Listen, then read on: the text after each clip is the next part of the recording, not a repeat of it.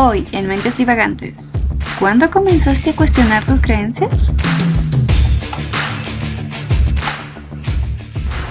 Hola, soy Sharon y, y empecemos con el tema.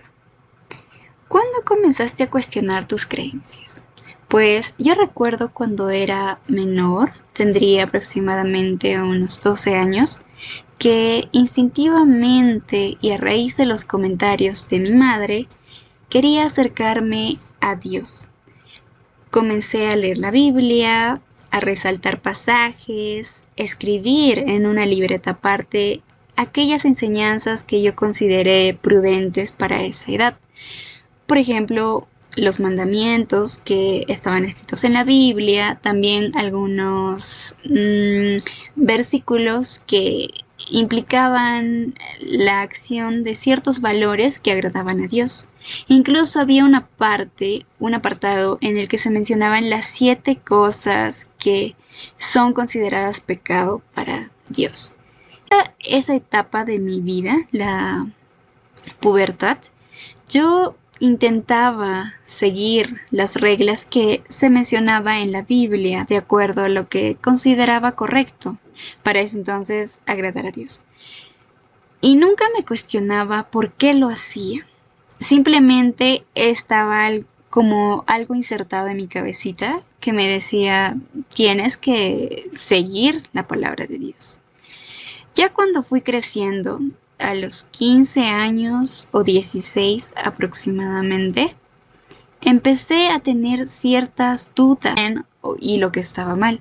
Yo veía contradicciones en cuanto al comportamiento de ciertas personas. Un claro ejemplo cuando mi madre, que se consideraba cristiana, creyente de Dios y que seguía las reglas de Dios e incluso levantaba su nombre para sentir cierta veracidad, pues me daba cuenta que mientras en la Biblia mencionaba en alguna parte la palabra no juzgarás, Incluso hay otro apartado que dice, quien esté libre de pecado que tire la primera piedra.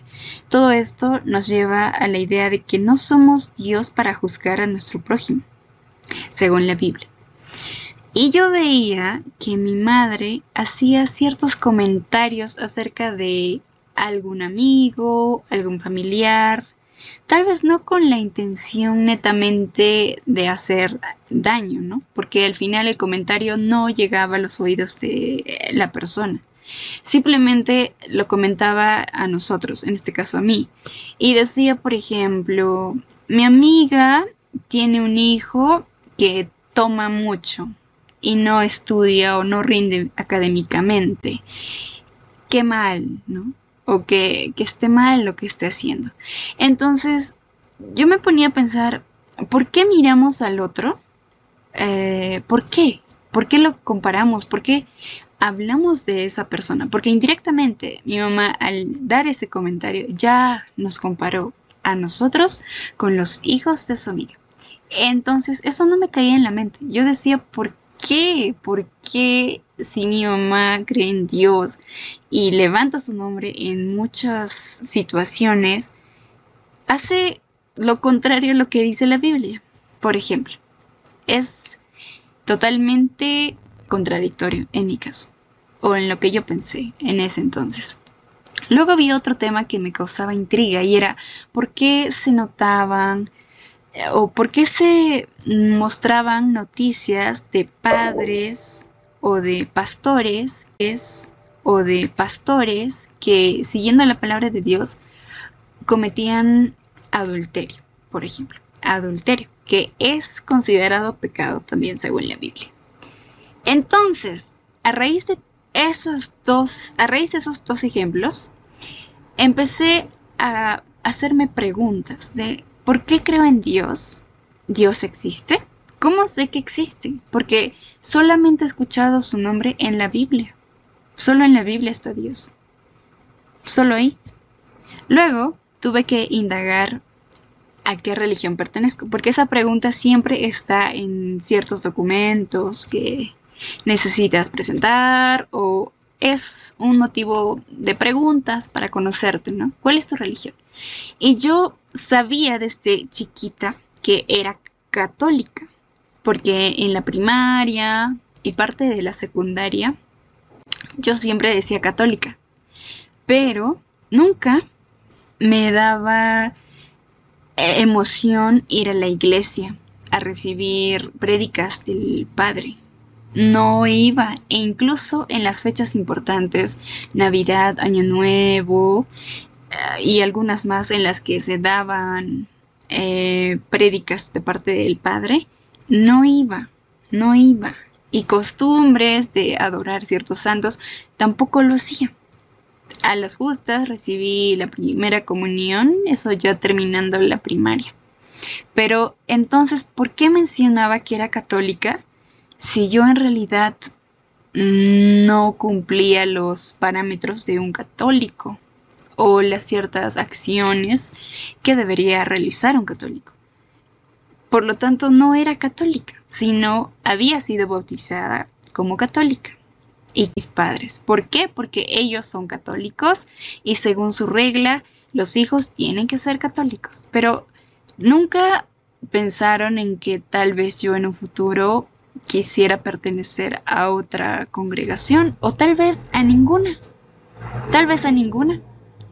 Pero no lo hicieron. Y entiendo esa parte porque ellos fueron criados como sus padres hicieron, ¿no? y trataron de hacer lo mejor posible. Y si bien no pensaron en estas cosas y cómo podría repercutir en un futuro, no lo aplicaron. Pero aquí hay un apartado. Recuerdo que hubo compañeros míos que no recibieron la primera comunión porque sus padres decidieron que no. Probablemente porque no eran católicos y esos padres también fueron empáticos con el niño, ¿no? Porque el niño no es consciente de que está perteneciendo a una religión. Pero, y cuando me enteré de eso y que podía ser posible que no fuera bautizada en una religión católica, sino en otra que yo considerara conveniente, me puse a pensar más y me cuestioné más la creencia sobre Dios y la Biblia. Yo no me considero atea, pero sí agnóstica. Hay mucho por desarrollar en ese aspecto, pero a raíz de eso, yo creo que despertó mi pensamiento crítico, porque luego ya empecé a cuestionarme otras cosas de por qué hay personas que son malvadas, por qué existe la discriminación, por qué debo vestirme de cierta manera, por qué debo vestirme de cierta otra manera, porque también menciono aquí que mis padres eh, suelen tener ciertos comportamientos machistas, por decirlo así. Por ejemplo, mi madre solía decirme, ¿por qué no preparas el almuerzo? Y en ningún momento mencionaba que también podría hacerlo mi hermano. Es más, decía, tú eres mujercita, tú debes preocuparte. Entonces, cuando yo tenía la edad de los 15 años, me molestaba que trataran de preguntarme sobre cosas que deberían hacer las mujeres y por qué no las estoy haciendo. Porque según yo, todos tenemos manitos, tenemos piecitos y podemos hacer nuestras cosas solos. Ahí también empecé a cuestionarme esas creencias. ¿Por qué yo creo que solamente puede gustarme tal cosa? ¿O por qué no me puede gustar otra cosa? Fue un despertar tremendo, la verdad. Yo ya no sabía ni qué sabía ni qué cosas tenía que hacer, qué cosas no, qué cosas están bien, qué cosas están mal. Era un montón de cosas, la verdad. Por otro lado, también entra aquí el tema de la familia. La familia como la conocen todos, de que una mujer tiene que estar con un varón, tener cierto grado de conocimientos, ¿verdad? La etapa del enamoramiento, el noviazgo y el matrimonio. Luego vienen los hijos y se forma la familia feliz. Yo hasta ahora no logro responder a la pregunta del para qué debería entrar en una relación, casarme, tener hijos. No, no encuentro una respuesta que me convenza. Yo estoy hasta ahora quila. No estoy diciendo que rechazo las relaciones entre parejas. Es solamente que ¿de verdad necesitamos compañía? O sea, hacernos esas preguntas de ¿por qué, por qué quiero estar con alguien y para qué quiero estar con alguien? ¿Por qué quiero tener un hijo? ¿Para qué quiero tener un hijo? Hubo una temporada en la que yo les preguntaba mucho a mis padres por qué decidieron tener tres hijos. Y las respuestas que me dieron fueron un poco graciosas. De parte de mi mamá, me respondió que ella quería tener su familia. Sin embargo, la primera hija no fue planificada. Es triste, es gracioso a la vez, pero es una realidad y es la realidad que atraviesan muchas mujeres, incluso a edades tempranas, de 15. Bueno, continué preguntándole acerca de qué pasó con la segunda. Me respondió que ya tenían mayor estabilidad económica y pues eh, deseaban tener un varón porque la primera hija fue, fue mi hermana. Y entonces fue planificado, sí, sin embargo no fue lo que deseaban. Y esa sería yo, la del medio, que nací mujer cuando ellos esperaban varón. Y eso dolió un poco porque yo decía que me sentía como la decepción de mis padres porque ellos esperaban un varón. Sin embargo, nunca me lo hicieron sentir así. En mi crianza nunca me despreciaron como hija. Así que yo estoy tranquila por ese lado. Y a la pregunta de por qué el tercero, pues bien, buscaban el varón y creo que no hubieran parado, no hubieran dejado de intentar hasta conseguir al varón. y pues efectivamente, y para su suerte, el tercer hijo nació varoncito. Y hasta ahí cerraron todo, todas las posibilidades de tener un hijo más. Solamente son tres y ya. Y en la crianza, pues verán que antes incluso eran mucho más estrictos con las hijas. Porque caían en la creencia, falsa creencia, de que, ay, porque es mujer se va a embarazar a la temprana edad y ya se va a ir con su pareja. Entonces, cegados por esa creencia, eran muy estrictos con mi hermana mayor y ella sufrió bastante, bastante violencia emocional, maltrato emocional, mental, violencia psicológica. A pesar de que ella sufrió así, tiene una mentalidad más madura, más empática. Es muy es todo lo que lo contrario a lo que yo me imaginaría de una persona que creció en ese ambiente.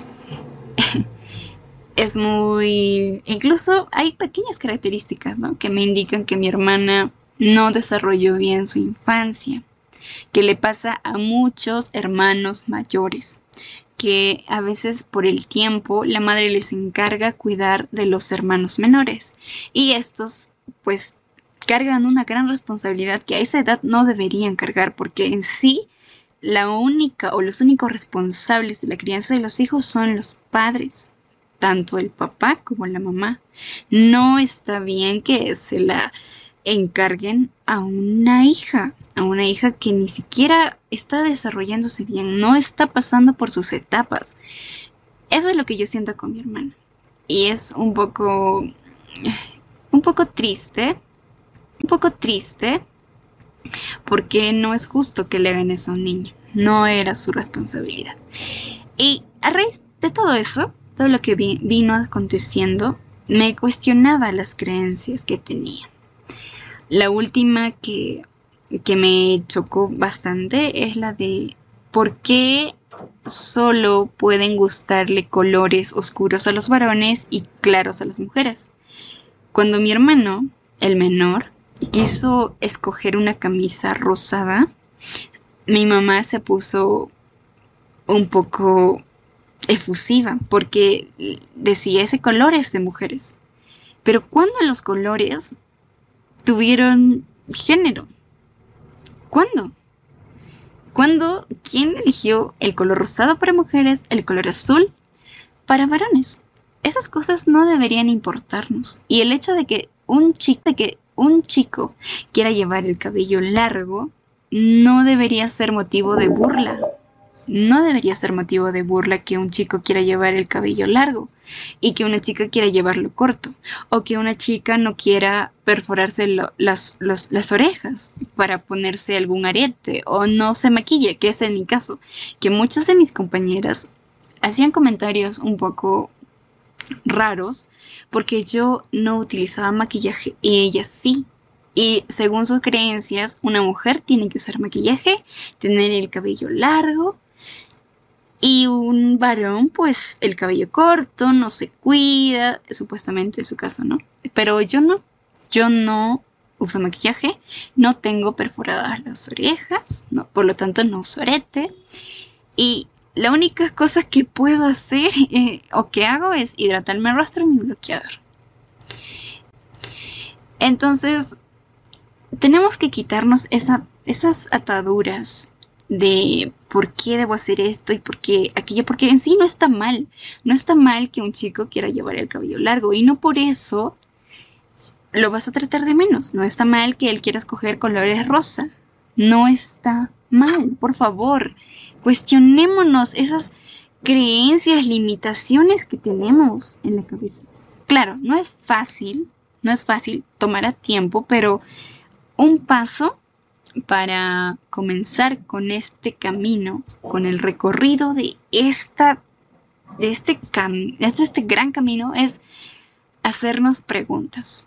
Cuando no quieras usar un vestido largo, pregúntate por qué no quiero hacerlo. Cuando quieras estar en casa y quieras descansar, tus, familiares te tachen de una persona vaga, floja. No. Pregúntate por qué tiene que estar mal que yo me levante tarde un día a la semana. ¿Por qué? Son aquellas creencias que nos introdujeron desde niños el ambiente en el que vivimos y no está bien. No está bien, porque cuando tú te des cuenta de estas cosas y te liberes, vas a ver que la vida es distinta. Y no importa tanto si esto está bien o esto está mal, o le va a agradar a alguien, no le va a agradar a nadie, moralmente correcto, moralmente incorrecto, que el color combina, que no debe combinar, que la moda, que el último teléfono, que tengo que estar igualándome a la mayoría, no. Por favor, haz lo que te hace feliz y si sientes algún pensamiento de ese tipo, cuestionate por qué. ¿Por qué creo que debería ser así? ¿Por qué quiero seguir esto? ¿Por qué? ¿Por qué? ¿Por qué? Y cuando trates de responderte te darás cuenta que pues nada parece ser lo que es, lo que es, ¿no? Las cosas cambian y sé feliz. Sé feliz con lo que con lo que eres, con lo que te... Y por favor, cuestionate. Hasta la próxima.